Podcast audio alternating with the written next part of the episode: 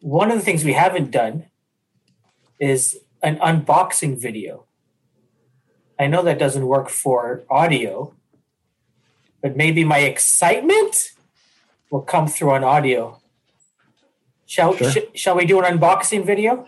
Yeah, and what I was thinking too is is we should start off, uh, and I realized this when I had to edit down the other one. Yeah. Start off with, you know, this is the pre-full show for Welcome to the Music. Greg Godovitz is going to be joining us shortly, but first, or something. You know what I mean? That And sounds good. what I was- Perfect. We'll just leave that. What you just did is, is great. Yeah. Unboxing number one. Aren't you going to start with With what what? we just said? You just said it. Welcome to the pre-show. This is the pre-show. then let's start this again. Okay. okay, you do it. All right. Welcome to the pre-show. Greg Godovitz is going to be joining us shortly, but in the meantime, You got two guys that are gonna do an unboxing video an unboxing video. for our for our audio podcast. I think this is the first time ever a podcast has attempted an unboxing video. So I don't know if you could hear me open it. oh, I'm so happy that these guys put this record out. Uh, this is. Let me take the plastic off so you can see it better. Why do you get all the presents? I purchased this. I, it's not a present. The Great Seal of the Hallucination. yes, Nice. by a tribe Nice. called Red. Yes. Uh, four. It's it's it's a two vinyl uh, package. So I am so looking forward to uh, to listening to this. Uh, this has to be, uh, and I'm wearing a hat by the way as well. You are. Um, For all for all the listeners at home that can't see you pointing to your hat. That's you right. are. Uh, this is the uh, uh, one of the most um, emotional concerts I've been to. Not that the music made you cry, but just the setting. I, I went to see uh, a tribe called the Red uh, a few summers ago uh, in um, in Banff, Banff. of all places, at the Banff Banff Center. I don't know. I can't remember what that place is called. Um, Banff Music Center, Banff, yeah, something like that. But um, you're, you're sitting on the grounds, and right behind the stage are, are the are the Rockies, um, and so that was just an amazing concert.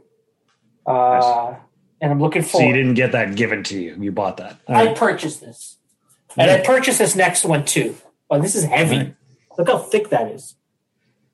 That people at home on the podcast can't see how They thick that can't know.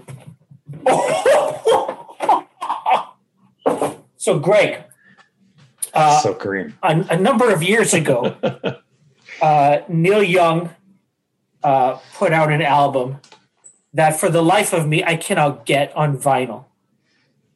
But uh, he's been putting out a lot of uh, live stuff, a lot of stuff from the vault, and uh, he just put this for sale last month. Wow. This is Neil Young and Crazy Horse, way down in the rust bucket. And if uh, you could see my tattoo, it matches the Yes, cover of the album. Look at that.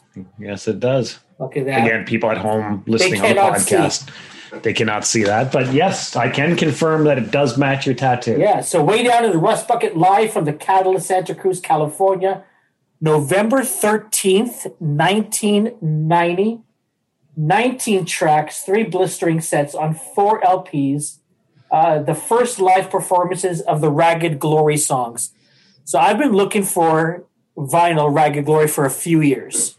Yeah. And uh, just you can't find it anywhere. And now he's released this box set that has uh, the first live performances of that album. So uh, I'm really excited. So I got this, and with this came uh, high res audio as well. Um, so that got emailed to me. But uh, I am so excited to um, High res audio. high res audio. Yeah, high resolution. I, I, it's it's the uh, It's usually high bit rate. Resolution is more a visual thing, but okay. yeah As a video? No. no audio. All right, go. There was a package where you could also get the audio as well. You're not going to ask me about NFTs this week again, are you? No, because you you're I don't know. Did you study up on NFTs? Nope. Nope. Still know nothing. So I know. I know probably less today than I did a week ago today. Did you? I, I know more today than I knew last week. I understand it more. And it makes sense. Uh, to me, it makes What sense. you explained to me about the actual like the merch and stuff like that makes less sense once you once you started going on about you get a hoodie and you get a hat and you get a limo ride and you get this and you get that that to me made this nft thing make even less sense because i understood an nft was a digital asset not yes. So we were talking a disposable a dispose because a t-shirt is a disposable asset i can buy a t-shirt i wear it once nobody wants to buy it from me again Mateo, he's yelling at me again. Okay. he's pointing to his dog for all those people who are at home on the podcast the audio podcast. So uh, we were talking about uh, NFTs in general, but also specifically uh, about um, what was the name of that band now that uh, Kings released of leon. Kings of Leon. So the Kings of Leon were selling an NFT that came with a package of other things as well, uh, which will probably entice people to uh, to buy the NFT. But if you think about NFTs in general, um, it is just uh, it just happens to be a digital product that is um, that is original. I want to use that word original, not unique, but original. So it is the original i this i, I covered all has- this off on last live uh, podcast last week yes, but you you were confused about what you were talking about. oh i'm very confused about what i'm talking about but i You did know? cover it's the original it's not it's not unique it's not one of a kind it's it's you have the original version of whatever that asset is yes, whether that is How yeah. does that work with a T-shirt? You have the you have like the first T-shirt off No, the printing, getting- and everything's a copy thereof. No, you're getting confused. You're you're mixing the two together.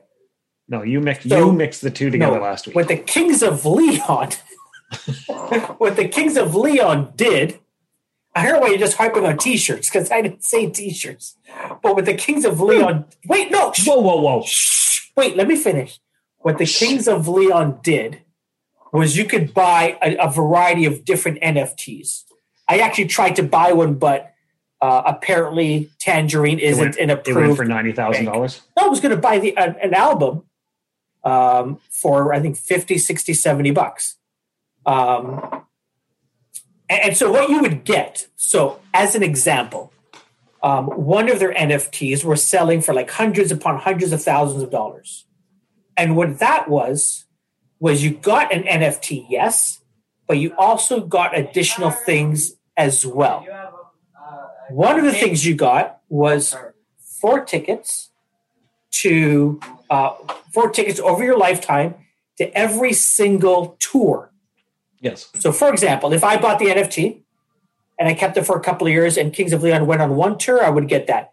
If you happen to buy it from me, those rights to um, those tickets now go to you. Disposable Hold on. asset, Now go to Cons- you. consumable asset. Yep. Yeah, right. But the NFT is there, plus anything that comes along with it. Now, that was just one of them.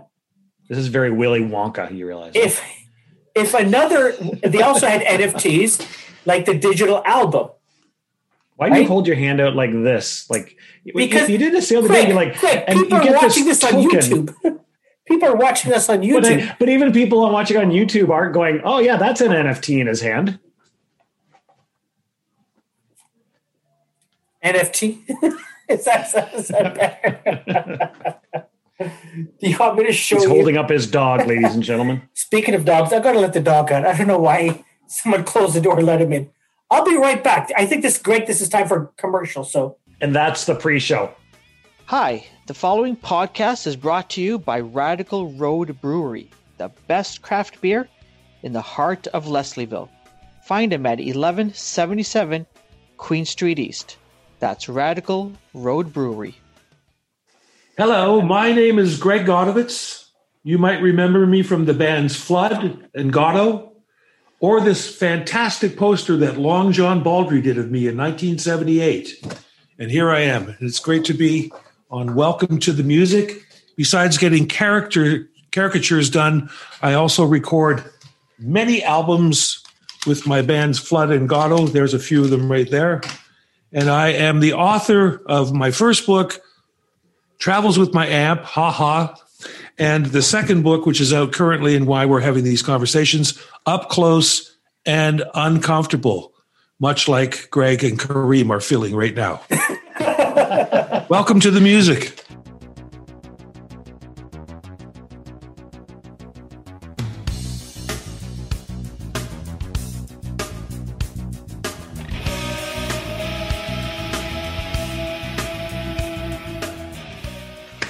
Perfect. Welcome, welcome, welcome. Glad to have you here, Greg.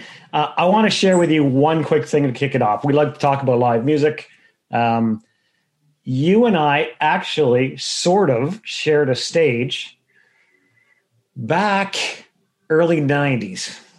It was it was um, some bar, and I was asking my bandmates where it was and they one of them thought maybe on Birchmount. I don't think it's around anymore. It looked like it was like a bowling alley or a banquet hall, and we were opening up for Andy Curran. You were there, and you jumped on stage with Andy that night. So I'm just trying to think on Birchmount where it would have been. I mean, I know there's that famous uh, Royal, the King's Head pub up there, but it looks like an English pub. But there might yeah, this was south or Kennedy maybe or something. Kennedy, yeah. I don't know because I still live in Scarborough, so I mean I, am almost like a roadmap for a walking roadmap for Scarborough. You too? Absolutely. All right, All right good. All We're trying to get Greg to move over. Oh, to come I, over. I, to, I was, come I was to the born and dark raised side. there. Oh, were you? Yeah. Okay, so we're all Yeah. Scarbarians. All right. Yeah, yeah, yeah, yeah. Uh, no, I can't remember. Uh, I, I would. Andy Curran and I are great friends. Uh, course, a lot of people don't know this, but uh, him and I wrote the theme music for TSN's "That's Hockey," which has been on every Wow. hockey season for the last twenty odd years. Ka-ching, That is awesome. ka-ching, ka-ching. I kept the publishing. Good for you. Good Smart for you. man. Yeah, I just wanted to share that story because we like again, it's it's something I always remember as a. What was the name of the band? We were called the Life. The Life. Okay. Yeah. Well, I- I'll, I'm sure it would be in one of my diaries if it was still in the 90s. I was still keeping. That's how I wrote uh, my books. Is I kept diaries that were accurate, you know, so I knew what I was doing every day. Yeah, yeah, it would have been like 92, 93 kind of thing. Anyway. You don't look that old. Oh well, thanks. I'll take that. I do. I look that old. But I want to say a happy early birthday to you, Greg. Um, I don't know if we can say how old you're turning or well, I'll say it. I'm, I'm going to be 70 wonderful years old on Saturday. happy birthday. Happy birthday. So, first of all, uh, anybody that's read my book, the first one, they always say the same thing. They go, "It's incredible that you're still alive." It's yeah. because you know my hobbies back in the touring days were well, I had two big ones: um, riding around on the tops of cars that were doing 100 miles an hour, Mhm. and uh, jumping from balcony to balcony 30 floors up in hotels. Oh my goodness. Yes, now I won't even get on a step ladder. You know, the bumper cars at the exhibition too rough for me as well. You know, but uh, yeah, I mean, I should have I should have bought the farm like a dozen times easily. You know, Wow. and uh, I guess there's you know I still have my work left to do, or else they would have taken me away by now. are you uh how are you celebrating this Saturday? Uh, well, apparently we're going to have a Zoom birthday party. I can hardly wait to reach out and get my gifts straight through cyberspace. You know, oh look what they bought me to drink that they're drinking over there. You know, uh, we're going to go for dinner. Uh, there's a place. It's not like we're we're going to another uh, area. We're not area hopping, although we are. But it, my favorite restaurant in Canada is called Casa Verde. It's out in Pickering Village, and uh, we're going to go there for dinner because I I must have eaten there a hundred times over the years, and we don't even order anymore. We just go in, and Roberto keeps it coming until I raise a little white flag and surrender, and then that's the end of the dinner. But the food is uh, uh, Southern Italian, and it's incredible. So we're going to go there for dinner with the kids, my kids and the grandkids, and Awesome. uh, hopefully, you know, they won't make me pay for dinner for a change. you know? Again, yeah. Again, yes. Yeah. Or maybe they will now that they know you're uh you've been cashing all this TSN money for the past 20 years. Yeah, so it's long gone. Trust me. So what what what are you what are you opening? Because I know you're a big wine guy. I'm in the wine business. What are you opening? Are you? Oh, Yeah. uh, probably an Amarone that night. I would think. I mean, that's that, that's it's either that or a, a Barolo, especially in this restaurant because they have a good selection of uh, of Italian. And you know, when in Rome, do as the Romans do, right? So it'll definitely be an Italian, or we might just let uh, Roberto uh, pick one out. You know. Yeah. Nice. Nice. I have I actually have I have something for you that I think you're gonna like, and it's a shameless plug. Yes, I like those. Our our our company is launching the first national fine wine auction starting next Tuesday. So a day after this airs. Mhm. This is the plug too. That goes hopefully. Yeah. Anyway. um, but yeah, no, where we launch we're, we're launching an auction and it's everything from DRC to Harlan out of California. So Well, we'll have to talk further about that off the I air will- because I'd be interested in seeing that. In, in I'm in the dining room in our house here at Bossy and Braggy Manor, we call it, and up there uh, over the windows there are. Let me see. You got there's 12 different wine bottles that start with a 50 year old vintage port that we, we actually cracked when I was writing the second book. I, I met Neil Young's sister, Astrid, and she's a wine sommelier working in uh, Prince Edward County. And she'd been over here for dinner, and she says, "If you ever open that one, I want to be there when you open it." So I took it down there, and we Wow. we drank it. But I've got, I mean, I've got like vintage Chateau Lafite Rothschilds up there, and I wish I, I had have known that this was going to happen because I would have brought a couple of them down. But a, a, a very rich guy came over to our house one day for a uh, a barbecue, and all of these wines were in a case. So he says, you know, here you go for the barbecue. And, you know, I got my friends there and I, I pull out like a Pommard from like the 50s or something. And I went, there's no way I'm serving this to my friends. So, so we opened one of them so he would enjoy it, you know. yeah, yeah. And, uh, and the rest of them I just put in the wine cellar and we've been, we still have a few of them left. But we did some research and the wines started in about the six or seven hundred dollar uh, level, and they went up. They went up from there. So I mean, I'd never tasted anything like that. You know, It, it's funny you mentioned about Lafite because we just uh, we ran the TSO charity wine auction. I know this is a music podcast, but anyway, uh, and we ran the music, music and wine are life. Oh, totally, totally. Yes, yeah. And we ran we ran the TSO charity wine auction, and we sold an 1869 Lafite. Wow, what did that go for? Um, I think uh, like 30, 35, something like that. Yeah, we, we we've got a. I've got a picture from the Willow Park. Uh, this is the other reason why I'm giving you an hour because we're going to talk for 40 minutes on wine now and then 20 minutes on music. Uh, the Willow Park Winery in Calgary is the best wine uh, uh, store I've ever seen in my life.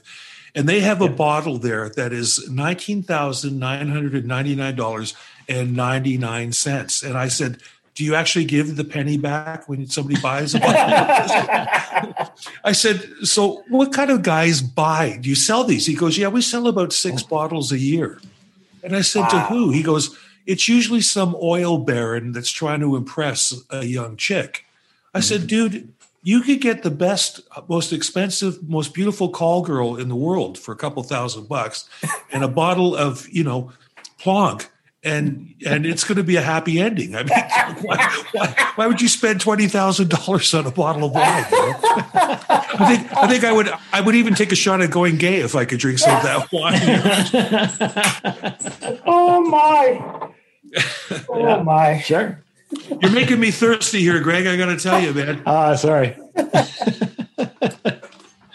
Yeah. So sp- speaking of, uh, you know, people asking you uh, or, or being in, in wonder and amazement that you're still alive, I'm I'm almost shocked that uh, you're still alive after uh, the hell you went through as a scout.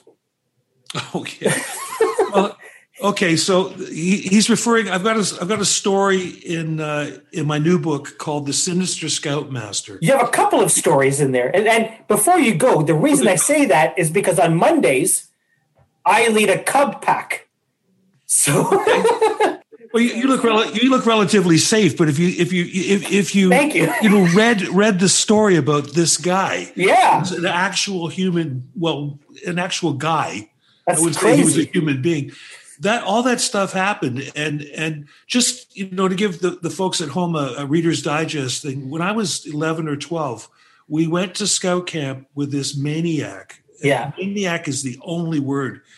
Where he would do things like he would get us to to make spears that were pointed, and then he'd come out in a loincloth and throw a spear like the when the Zulus do it in the movie called The Naked Prey, and Cornel Wilde is the guy they've captured.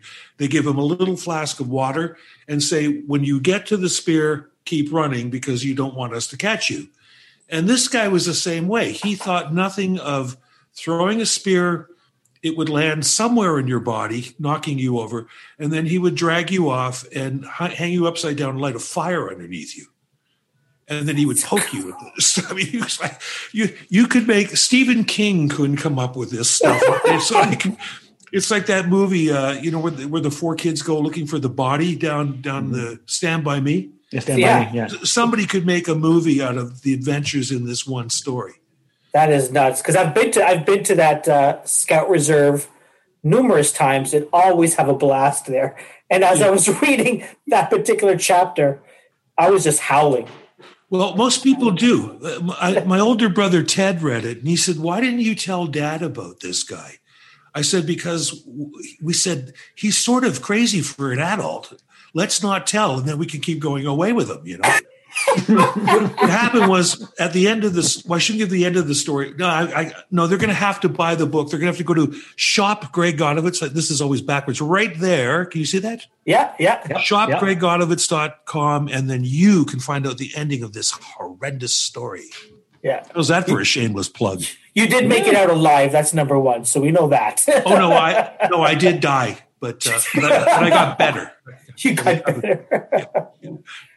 that is great. So you never decided that you wanted to be a scout leader and inflict some pain on on other uh, No. unknowing kids. No, no, I became a, a band leader and had uh, roadies to do that too. So used to poke them with microphone stands, you know. That that is hilarious. Um, well, I, I want to ask you this because Greg Greg does this as well. Um, Greg, you know, d- didn't uh, didn't have obviously the uh, the lengthy musical career uh, that that you did, um, but Greg comes out of it being uh, like an amazing chef. Um, and in your book, you you talk about the different dishes you make, and you even have like a recipe uh, I think it's one of the chapters. You have like a recipe there. And I, I was thinking of reading like a, a Beastie Boys book because in their book they got a bunch of stuff um, out of nowhere there. So, so tell me about you and uh, the kitchen. How did that come about? Well, we're always posting pictures of food and stuff. I mean, Mrs. Claypool, my gal, uh, she uh, she's great. She's in the kitchen every day making something, and I'm pretty good myself. But I, I defer to the expert, and she does a lot of the cooking. But even going to restaurants, like we're, we're big on supporting local business. Mhm. And uh, you know, if we eat in a restaurant or we find a new hamburger joint, especially in Scarborough, we're the first to take pictures of it and let people know. So for years, people have been saying you should clearly also write a cookbook. But if you if you get around to really reading those those uh, recipes, it's it's sort of like this. You've got a list of the ingredients, and then number one, crack an egg in a bowl and with a whisk. Whisk it. Uh, number two, you know, add some anchovies, uh, chopped up finely, and garlic.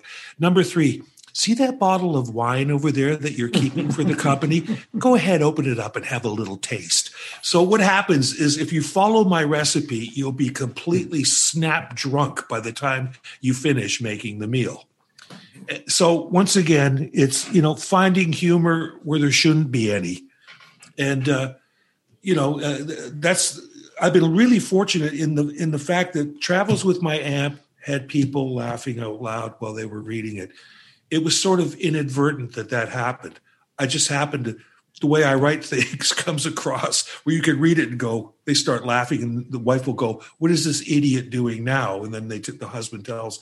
But this one, I intentionally wrote it to be a humor book, which is why it wasn't just about more music stuff. Uh, uh initially, I'd written 150 pages of part two of Travels with my amp, and then I, I realized after a few months it was just it was just more of the same, you know. So I thought, no, I, I'm going to start again and write stories about a few stories about my childhood because I didn't have anything about my childhood in travels. Except for the fact that I was 13 when I started playing. But I, I, went immediately from playing guns in, in the park with my friends to being in a rock band playing on Yonge Street at one o'clock in the morning when I was 14 years old. You know, so wow. I didn't have much of a childhood, thank God. Uh, you know, I wanted to write about other things, and, and the next yeah. book will be even more the same you, you, talk about what one of the things I really enjoyed was the, the rules to writing a book, and the three that I loved was you know never never never let the truth get in the way of a good story. I think yes, yes, is that right? Yes. Uh, there was there was uh, drinking lots of booze, which you and I both shared already in this yes. podcast. So. Good way to write, and and swearing. Um, yes. using using profanity, and uh, I thought I'm reading that, I'm going, that's that's life. Well, it is. I mean, you know, the way I write, I think anybody that reads this stuff, they can relate to, you know, it's like, you know, Kareem going to, to camp and stuff. Anybody that's been there is going to know that there was somebody else that was nutty that was in their orbit, you know. And I'm I'm sure there's tons of guys that are righteous dudes out there doing that. We just happen to find the one guy, the one crazy guy, the one guy that was completely, you know, a socio psychopath, you know. Yeah. And uh, and then we never heard from him again. He just he sort of disappeared and went to another troop somewhere. You know, I mean, he was just a really crazy dude, man. And it's funny because I've had a couple of people that read the book and said, "We had that guy too." What do you happen to remember the name of your scout troop? I don't. Uh, we we were in a church, uh, St. Bede's, just up the street from where my mom lived, Okay. I remember his full name, but I didn't write it in the book. I mean, I'm Fair. sure I'm sure his real name wasn't Skip, you know. No. I mean, I happen to know Skip Prokop's name was Larry, you know. so whether or not this Skip's name was Larry, I don't know, but yeah. uh, I'm sure it wasn't that, you know. Yeah, we had a, we had a good Skip. my my Cub Scout guys were good they were good guys. But then they all of a sudden we were all of a sudden you know we we learned all our reef knots and everything. It was time to go away to camp. So let's send the kids out there. I'll tell you something. If I was ever on Survivor, I would win hands down for sure. oh, totally. If you could survive two weeks in the bush with this guy, you can. I, I, wanted to ask you, um, you. You talked about that restaurant in in Pickering. Um, one of the things that I like to do is, you know, go go to different Scarborough places. Um, is there a Scarborough restaurant that you've recently discovered that everybody needs to know about?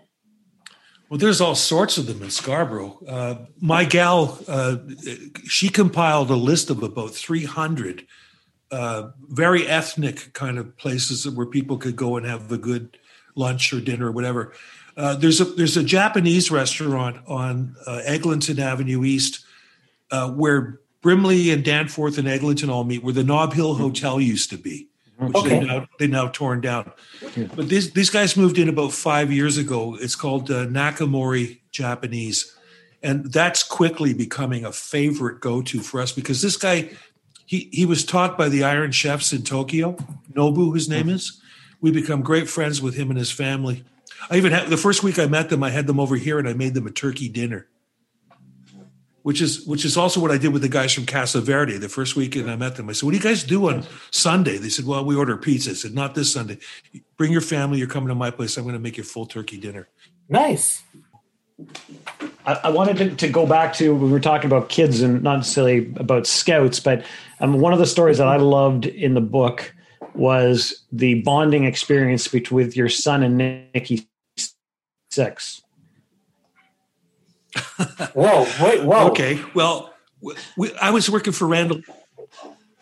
I was working with uh, Randall Amplifiers uh, back in the day, so part of my job was to go when our endorsees were in town, and I took my son to Maple Leaf Gardens, and Motley Crue were playing, and uh, we went out and sat in the front row during their sound check. And of course, they took umbrage with like, who's this old man and his kids sitting in the front row? So they basically came and had us removed, which I thought was a just a really amateur shot. And yeah. uh, but afterwards, the two girls, the harlots or whatever they called themselves, were doing a photo shoot for Rolling Stone, and they came up and to me and said, "Can we have your son in the photograph with us. I said, well, I'm going to have to be there, you know, for it, make sure everything's cool, you know. And it was it was innocent enough. I mean, it was these two hot LA babes, uh, you know, using my four year old or yeah, four at the time, who you know was a very very good looking child.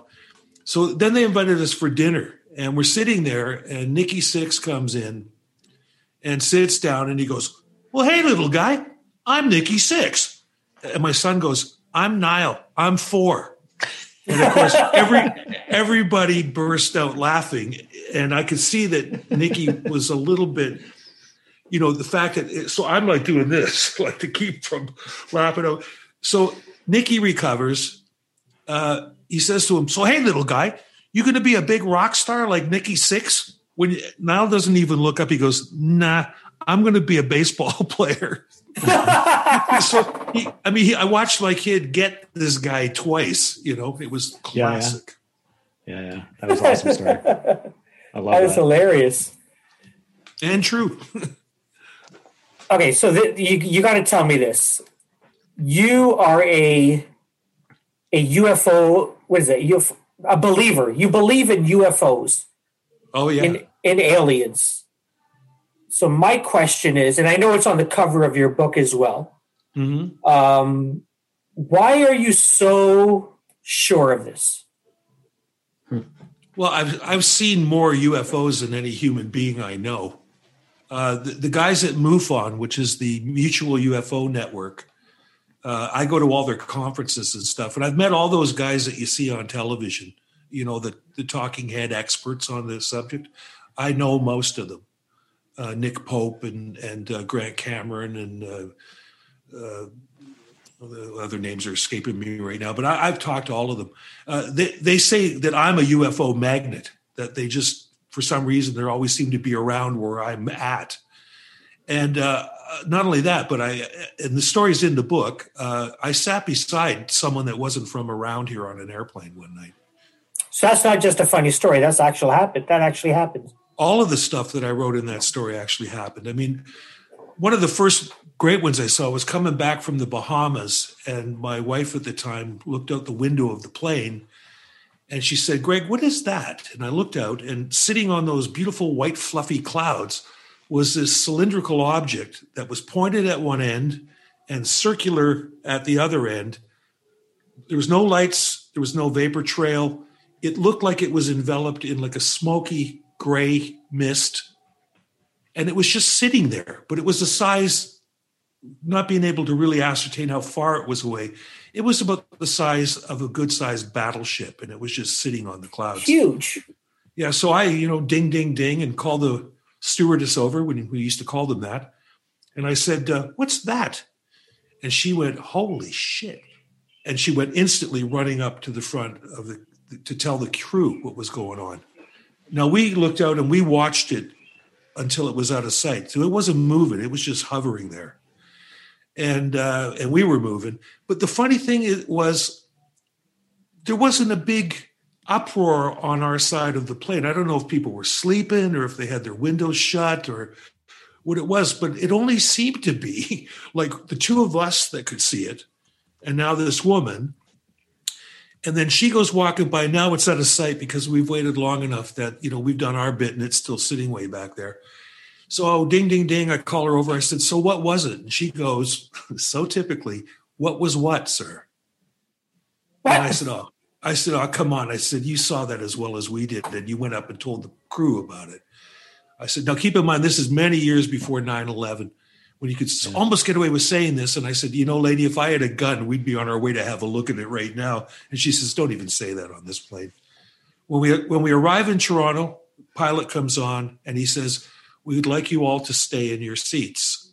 Uh, we have another crew coming on that will will help you get it. So they took the entire flight crew that was on our flight off the plane. Now, where do you think they went?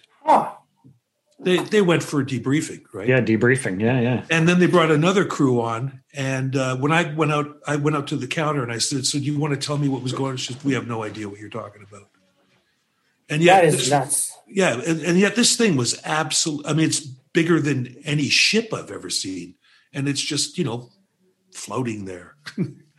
but I, I, see them all the time. I've seen them in Egypt over the pyramids. I've seen them in uh, in uh, in the Bahamas. I've seen them coming down from Markham once. Uh, about two months ago, I, have a story in my new book about it. The kid across the road from where I live. He says, "Did you hear that in the sky last night?" I said, "No." and he tried to explain it to me what what he'd heard. And the next night, I went out for a smoke, and I hear this huge clanking sound, like it was clank, clank, and it was moving. So he comes running out. He goes, "That's what I heard last night." So I went over to his house, and we're standing there, and you could audibly hear this thing clanking down the street, but there was nothing in the sky. There was no rumble from the sound we were hearing, and then it went south and then it went uh, west, and then it came up the other way, and then was, and all of a sudden it jumped behind us, so that we could hear it bouncing off the apartment buildings about four blocks the other way. Now I called my guys at MUFON, and they said, "Of course you heard it. They follow you around." Jeez. Yeah. So wow. so you know I've done all the UFO shows uh, I've I've seen people that are watching and they go, "This guy's completely out of his mind." It's not true. I'm not. I mean, I it's know interesting. It is. You you write in the book because I think it's in the book, um, or I read somewhere where you were talking about it.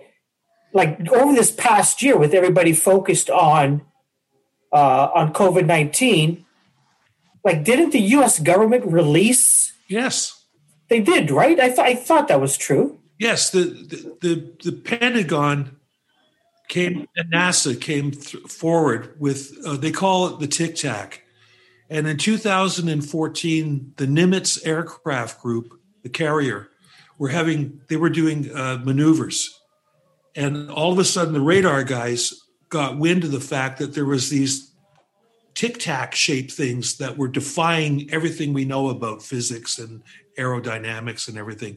So they scrambled a couple of F 18s up, a couple of Hornets went up. And this, this story was on the front page of the New York Times that, you know, these, they've agreed that whatever these things are, we don't know what they are. They're not from around here. But was it the, was it the shot heard around the world? It was not. It was on the front page of the Washington Post. I mean, these are two big time news, newspapers that are going, UFOs are real. We don't know why they're here. We don't know. All we know is that. And then they were on some of these television shows where they interview the, these pilots saying, yeah. all, we know, all we know for sure is if we had to do any sort of like, you know, like take them out, it's not going to happen. You know, they can accelerate from zero to 60,000 miles an hour in a wink of an eye. So, you know, we can't do that. So they're, they're, I mean, they've been here for millions of years. I mean, not just since Roswell in 1947. These things have been coming here forever. Uh, my my thought on what our planet is is we're nothing but a petri dish, and they've been making things grow here and genetically altering things DNA wise since the beginning of time. They could have been hmm. responsible for dumping dinosaurs down here. And then when that little scientific experiment didn't work out, well, just lob a meteor at us. That should take care of them all. We can start again. I mean, and I know to some people this sounds absolutely crazy, but until you've actually seen them, you know, and most people don't. Yeah. You know, uh, I'm just one of the lucky guys that all of a sudden, you know, I'll be, you know, I'm walking down the beach in Cabarete, Dominican Republic, and some guy says, Hey, do you want to see something unusual? And I said, Yeah. And he goes, Look. And I look up, and in this cloudless, perfectly blue sky, there is something hovering way up in the sky over top of us. And my daughter was with me. She could see it. Her girlfriend couldn't. A lot of the people kept coming over and going, What are you guys looking at? Some of them could see it. The guys on the beach that sell the baubles, they were freaking in Spanish because they could all see it. Wow. And it was just, and you know, but you know, here's here's a stranger on the beach comes up to me and says, "Hey, you want to see something unusual?" I never saw him again. I mean, it was just, it was weird. That's wow. That's crazy. So so I'm gonna I'm gonna try to segue this back into Into music? into music. I am. I am. So so going from planes, being on planes and seeing UFOs. One of the things that I love is a poster that you shared from Barrymore's. that Yeah. had you two. That had you two. There's my there's my segue. right? Yep. Mhm. Give me that one. Right? Um, it had you two. You're uh, with Goddo. It had Doug and the Slug. Like I just It had Ryan Gold. of bands. Rheingold Sorry? was on there. They played the night, they, which is Larry Gowan's band, and uh, and uh, uh, countless other bands that played within. It was the month of March for whatever year that was, 1980 or whatever it was. Yeah. and it was like uh, five dollars to see us. It was like six fifty to see you two, uh, and I mean, you got to start somewhere, right? Yeah, but I mean, but, but what, where I was going to go with that is, I mean, to me, Barrymore's, and I know we're going to get to sort of a lost venue discussion, but it, knock on wood, Barrymore's and other venues make it through what we're going through right now. But to me, just I love Barrymore's is one of my favorite venues I've ever played. I just love that room. Yeah, it, incredible. First of all, Barrymore started life out as a uh, uh, it was a strip club. It was called Pandora's Box, and before that, it was it was it was probably uh, a vaudeville theater. So for people that have never been there, it's it's right downtown in Ottawa. There's three levels to it. You got the your your punter level right in the front where the stage is and everything, and then an, another group up, and then a balcony area. I remember when we played there once. I'm sta- uh, the dressing room was right up at the top, so I remember standing out in front of the dressing room where you could see the whole theater, and I got my guitar tech beside me, and I say to him, I said, uh, "Hey, uh, who's that guy on stage by my guitars?" He goes, "I don't know." I said, "Isn't it your job to be looking after my guitars?" He goes, "Yeah." I said, "You'll notice that that guy's picking up my guitar right now and going out the back door." And they went down. They never got it back. It was ten Oh. minutes to showtime, and he stole my Ovation twelve string, and it went right out the back door. We never saw it again. But, but here's anyway. Barrymore's is no longer there, which is a tragedy because it's a great place. Here's a poster for you. These are also available. Yes, that's in your book as well. Yeah. Yeah. So this this is when we played in 1978 uh, at Minkler Auditorium, and our special guest star, the Guess Who. Now this wasn't the Guess Who with Burton Cummings because he'd left, uh, nor Randy, but but uh, Oh, Jimmy okay. Kale. Jimmy Kale was there, and Garry Peterson, and a guy named uh, oh god, I always know his name, but I've just forgotten it. Uh, great singer, uh, sounded just like Burton they they were doing the Burton come the, the Guess Who hits, you know, and they'd gone, they'd obviously dropped quite a bit to end up as an opening act, but they, we all did it. Everybody goes up and down and up and down. But I remember Jimmy Kale, who's been a friend of mine for forever since those days. He came up to me and, and I said, Jimmy, I got to tell you, I feel really weird about this, you know. And he puts his hand on my shoulder and he goes, It's okay, Greg. This is your 15 minutes of fame. Enjoy it and we're still friends. I, we just talked Nice. at Christmas. We talked at Christmas. I mean, every time I go to Winnipeg, he comes out of isolation and comes to the Fort Garry Hotel Rotunda bar. And he, he tells me, he says, You're the only guy I would leave my house for. He says, Because I know we're going to spend the next two hours tearing the crap out of Burton. And that's what we do. in jest, though. No. No. can, can we talk about that? No. Okay. They could buy they could buy they could buy the book and read a story called Lenny's Lost Wallet. all all will be explained Yeah. Fair, without enough. getting, without getting sued. Fair enough. Uh, I remember I remember performing in the Minkler Auditorium with my grade five, or was it grade seven choir singing "Fame." That's the only song I remember singing uh, at that one particular concert. It's a great sounding room. It must have sounded lovely. I hope so. I can't remember. I just remember yelling at the end of the song, "Fame." That's all I remember, and everybody looking up at me. My, But- you, you know, my first my first uh, public performance was uh, my dad took me to the Ringling Brothers uh, circus at Maple Leaf Gardens, and this clown came over and said, "Can can we borrow your kid uh, for a bit we're doing?" And of course, you know, who doesn't trust clowns? You know, so my dad says, "Take them," you know. And what it was was they had a Volkswagen that they'd soaked up all the windows, and now me and about twenty other kids were being backstage put like sardines inside this Volkswagen, right? So we drive out, the clown drives us out, the door opens, he starts bringing out kids one at a time. Now they'd taken away all the seats inside, so you couldn't really see how they did it. It was a great gag. So it, the kids come out, and at one point I get pulled out, and, and they all go nuts, and and you know you get your applause. And I went, "This is the lights are coming down," and I went, "This is show business," you know. And then the clown goes to shut the door, and he goes, "Ah." And he goes back in and pulls a full grown live goat that was in the vehicle with the clown and 20 little kids, including myself, and a goat. And that was my entry into show business. and you got hooked. Which, oh, I was hooked instantly. You know, the, the hot goat chicks, you know, the, the smell of the, the roar of the, the sawdust. Um, you talked about uh, Barrymore's in Ottawa. Um, I'm, I'm wondering, Gurg, is is there a another venue that uh, unfortunately is not around anymore that um, that holds a special place in your heart? Countless. But I'm going to go with the Gasworks on Yonge Street. Hmm. I mean, we when we got Goddo together, uh, we couldn't get a gig there. Like, we, no, no, you guys are nobody. Nobody knows who you are. And then we we get after the first month we were together, we get a gig opening up at Massey Hall for Golden Earring. And the next day on the six o'clock rock report and in the newspapers, all they talked about was us. So now all of a sudden, we're good enough to play the Gasworks. And we get there on the first Monday night of a week long stand, and it's lined up down the street. So instant acceptance for the band, even though we, we only had like 16 songs or something, you know.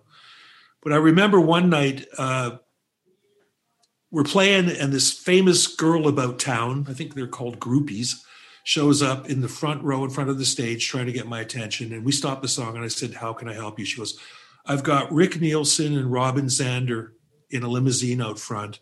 They won't let them in. So I said, ladies and gentlemen, we'll be right back. And I go and I get them in. How you doing? Nice to meet you. And uh, they come in and I said to them, I said, do you guys want to sit in? And they both looked at each other and went, yeah. I said, what do you want to play? And Robin said, I'll do sound. And Rick says, I'll do lights. And they did for the rest of the night. They didn't play music with us. They just did sound and lights. And I just thought that was the super coolest thing. I think I have a picture of Rick in the new book holding my book upside down or holding holding this one upside down. I said, oh, what a kidder, you know. But uh, yeah, it was nice. You know, that we had a lot of instances like that. Black Sabbath came to see us there every night for a week. Wow. O- Ozzy kept asking me, "Do you want to go back and have a drink and you know whatever at the hotel?" And I said, I just kept putting him off, you know. So finally on Saturday, he comes up to me, he says, "Don't you like me?" And I said, "Oh yeah, I like you just fine." I said, "I just, you know, I'm picking up girls and things. I don't, I don't want to talk to you, you know. So he says, I said, I'll tell you what, we'll come back for a drink at your place tonight. So Bob Segarini and I go back to whatever hotel they were staying at just up the street from the gasworks. And, uh, you know, they got a glass top table, you know what that means, you know. And uh, we, we're, we're doing, we're getting all this business done and talking rock and roll and stuff. And Segarini has to tie his shoelace. And he stands up and he's got a stubby beer bottle under his armpit, which falls and goes right through the glass top table.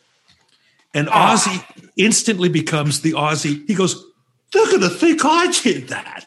They're going to make me pay for that. They're going to think. Now, there was nothing left to do on the glass top table anyway. So we just said our goodbyes and we left.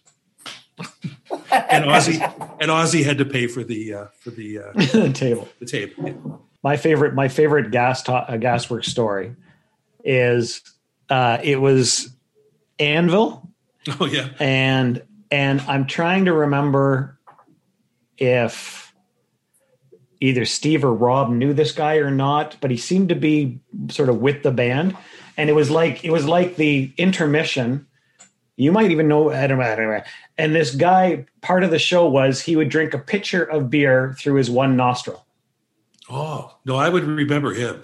Yeah, it was just I- I, I guess you know, I guess this was part of Anvil's intermission. I, I knew a guy. I knew a guy there that could uh, inhale a cigarette and have it come out of his ears.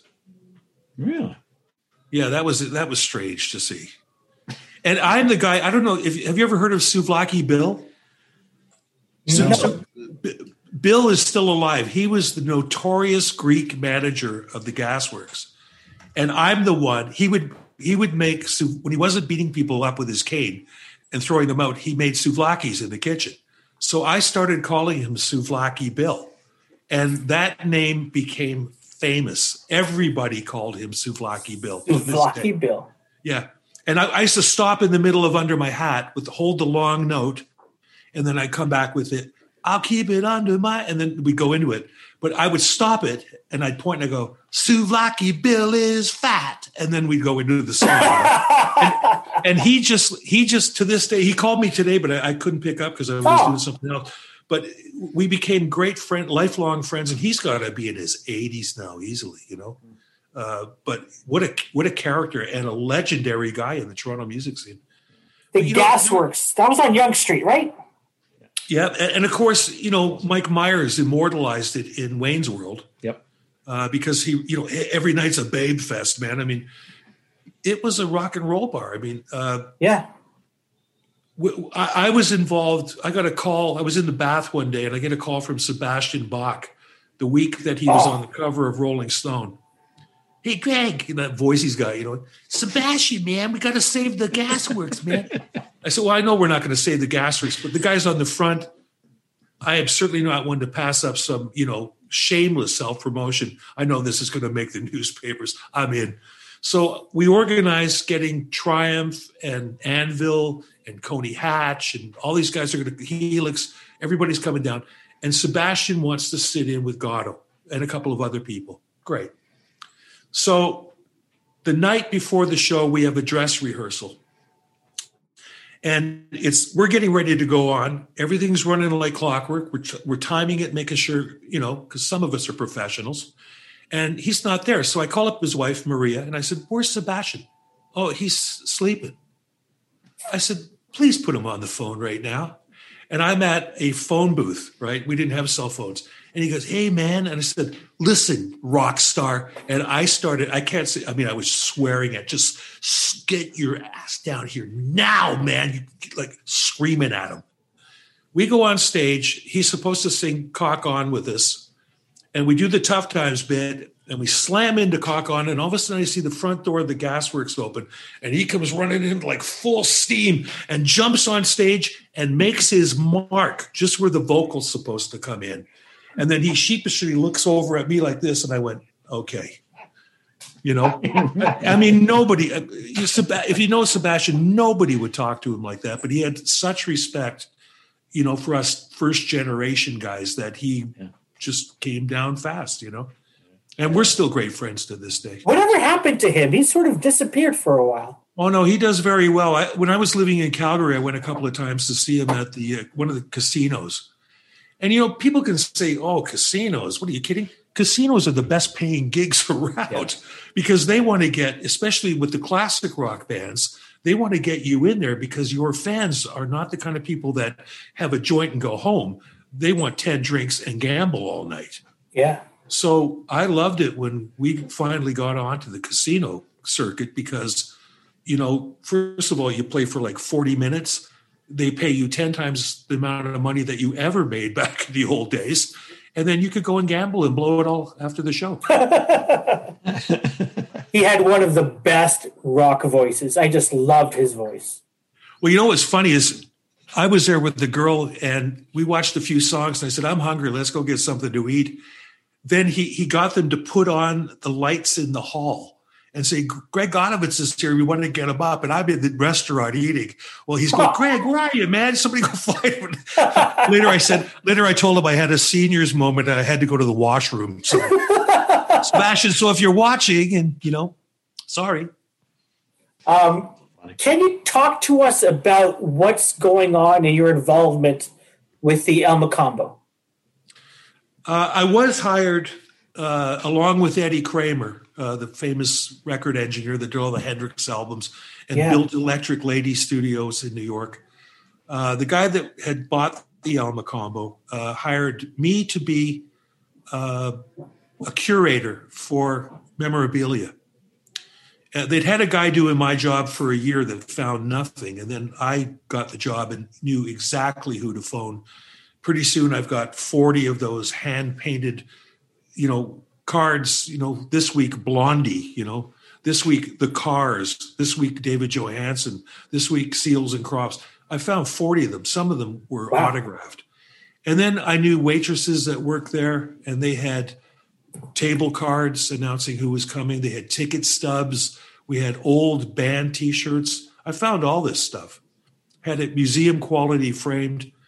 Uh, Eddie was building uh, him and John Storyk from New York that were had built Electric Lady were building the studio in there, and then everything went sideways and the wheels fell off. And uh, in June of 2018, I said I quit, and two weeks later, Eddie said I too quit. And uh, Eddie and I are still great friends, and we're planning on doing some work together. Uh, but the two of us left. Uh, and okay. I, you know, I didn't even want I started to write about it in, in this book, and then I, I thought I'm going to save it for the next book.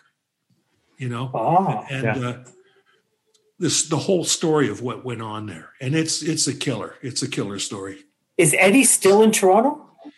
No, he he actually moved out to uh, to Prince Edward County. Uh, Mrs. Oh. Claypool, Mrs. Claypool had found me a house out there. Uh, I could never write at home so I would always like borrow some rich guy's place in the country in in Canmore under the Rocky Mountains for a month or two, and then some palace down in the Dominican, you know. Uh, and then I, I thought I got to finish this book, but I can't finish it at home because there's too many distractions, you know. So she found me this fantastic house that was a couple hundred years old. It was a heritage home, and I moved in there.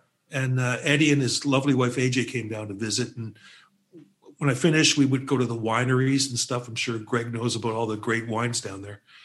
And uh, and then they eventually said we're leaving Toronto, and they took over. Oh wow! So it's great. So instead of me paying the rent now and them coming yeah, and mooching, now they pay the rent. I go and mooch. So. Perfect, perfect, perfect. So you mentioned about the third book, the trilogy.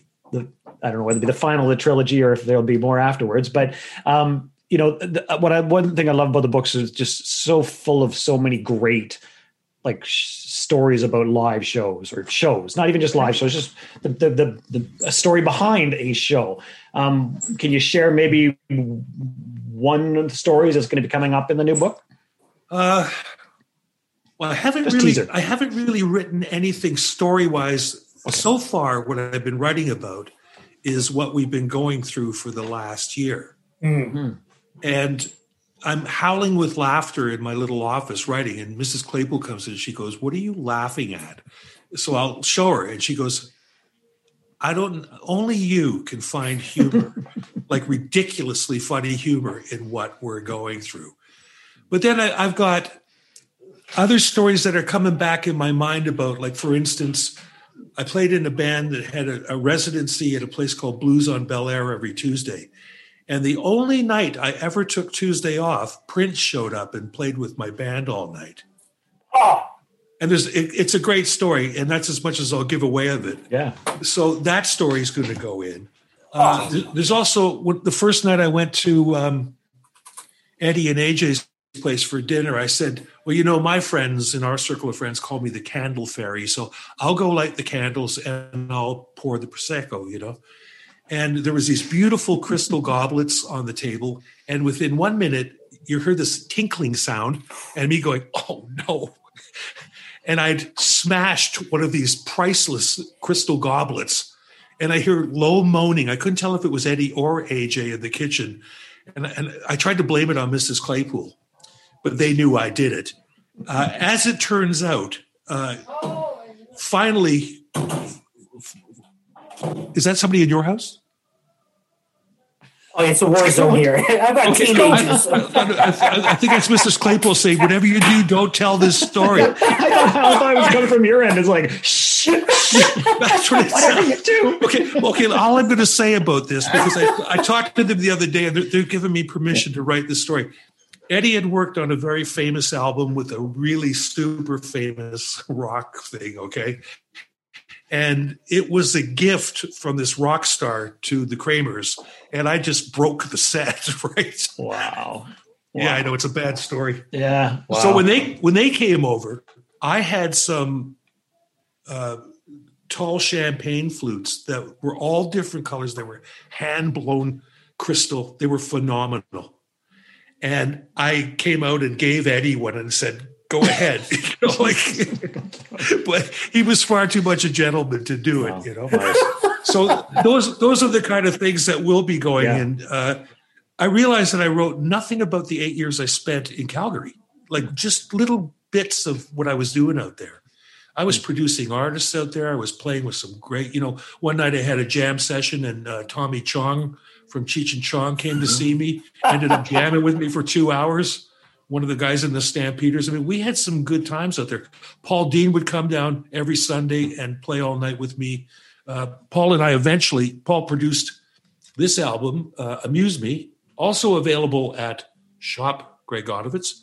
And uh, uh, we had a lot of adventures there. Uh, so I didn't write anything about the eight years in Calgary uh, or the five years returning to Toronto and like working on the Almo project and stuff. So I got a lot to write about. But I also at the same time realized I'm writing a trilogy here, basically. It's a three part book. So I've entitled this book, and I'm going to keep this title. I don't care who knows. The book is called The Idiot's Trilogy, Part Four. Makes sense to me. perfect. Perfect. So, Greg, one of the things we like to ask our guests before we uh, finish up is what what are you listening to lately? What's what's in your earbuds?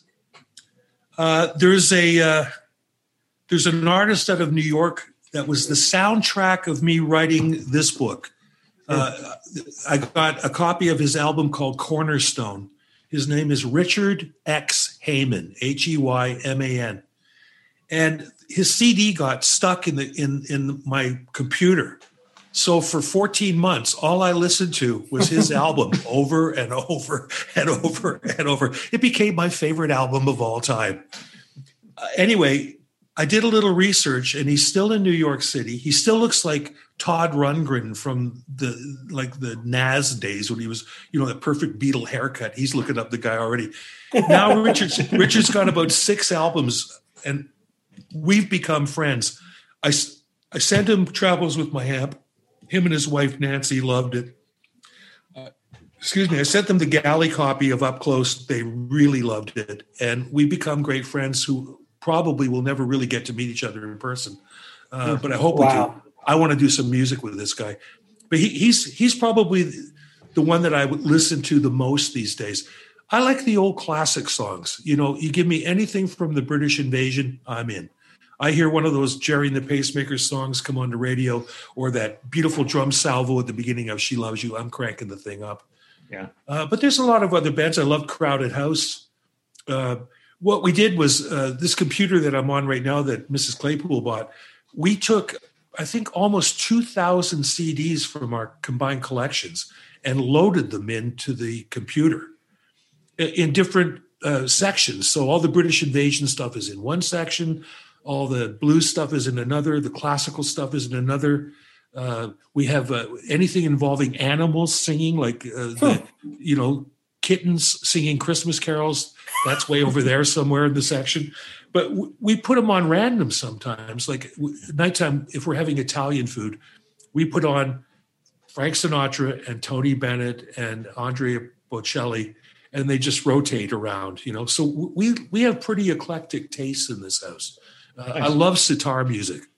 I actually have a sitar downstairs in the basement from the same place where Ravi Shankar and George Harrison got theirs in New Delhi. So it's like a Stradivarius of sitars, you know. That's amazing. Greg, um, I would love once uh, everyone's got their jabs and uh, we are, are, are safe to, to hang out and go to shows and stuff. Would love to have you at our, our home away from home at uh, Radical Road Brewery in, uh, in Leslieville uh, to chat more, to share a pint uh, as well, or even have you over at, uh, at one of my favorite uh, Scarborough restaurants, China Cottage, at uh, okay, I don't know that one. Where's that one at? Pharmacy in Ellesmere. Okay, all right. Pharmacy, Yeah. Hakka Chinese. Okay, we like that stuff. We, we, we got a few that we uh, that we go to. Uh, there's one called Chung Chung Moi at Kennedy and uh, Eglinton. Yeah, It's on the it's on the north. It's beside a gas station on the northwest corner. It's Hakka, and it's very very good. yeah. There's somebody. There's a guy on Kingston Road right now called the Art of Barbecue. He's uh, his name's Trevor, and he smokes briskets and stuff every day and ribs. Oh, There's so many good restaurants in this area. It's incredible. You know, good Indian restaurants around. oh, there are. There are a lot. Uh, can't wait to meet you in person. Thank you so much uh, for It's great being here. for your time. It's been great, Greg. Uh, before we let you go, uh, people want to buy the poster. They want to buy your CDs and books. Um, where's the best place for them to go? Well, can you guys see that where it says shop Greg Godovitz? Yep. That's where Yeah. they go. www.shopgreggodovitz.com. And all of that stuff. You know, what we even have that you might interest you guys, and I didn't bring a bottle of it out. I have my own hot sauce called In God We Trust cock on sauce. And it's like a, a hot wing sauce. Yeah, Uh, and it's got it's got the same picture for the label. Uh, we use this one that that Long John Baldry. Now, when people get these, these are numbered. We only we only printed a hundred of them, and they're signed and uh, and numbered. Uh, so for both of these posters, but we got a whole bunch of other stuff coming up, like mugs and you know these days you got to diversify. Uh, absolutely. you know, and, and I, I I highly recommend that people check out the uh, the Paul Dean produced. Uh, yes, I should have stood on my head. down. Uh, the Paul Dean produced album uh, because, uh, as Paul said, he said these are the best songs you've ever written, and and he did a hell of a job producing. I mean, Loverboy sold 30 million records. Uh, I sold zero million records. I'll defer to the expert. You know, Greg, I was gonna I was gonna wear my Blue Jays T-shirt tonight, man. Oh yeah, Yeah, I'm- I'm a huge Blue Jays fan. I, I see that. I, I know you are. Creeve's got his uh, Jays stuff over here. Yeah, got Oh, the yeah. J Yeah. stuff there. Got the Neil Young yeah. T-shirt. I, I still, I still, uh, I still have my uh, season's opener ticket tickets from last season on the fridge. Yes. Yeah, I, I have. They were uh, really good seats too. They were front row, right over home plate, man. You know. I ha- I have. Were those Geddy Lee's tickets? No, th- this was in the uh, comfort zone right above. I could throw things down at Geddy. You know. I actually took my son to Bautista's last game in the comfort zone. It was just father son. In fact, Warren from Iron Gate got us the tickets for it, and it was just it was a great send off and a good father son day out. Oh, there's nothing like going to the ballpark. You know. I mean, I, I miss those thirty dollar hot dogs. You know. But Yeah. you know, Yeah. we at home we've got the same Baldwin Street hot dogs that they serve, the really good ones down there. and uh, we'll watch a ball game on the television, and we have you know like ballpark mustard, and you know we have a beer.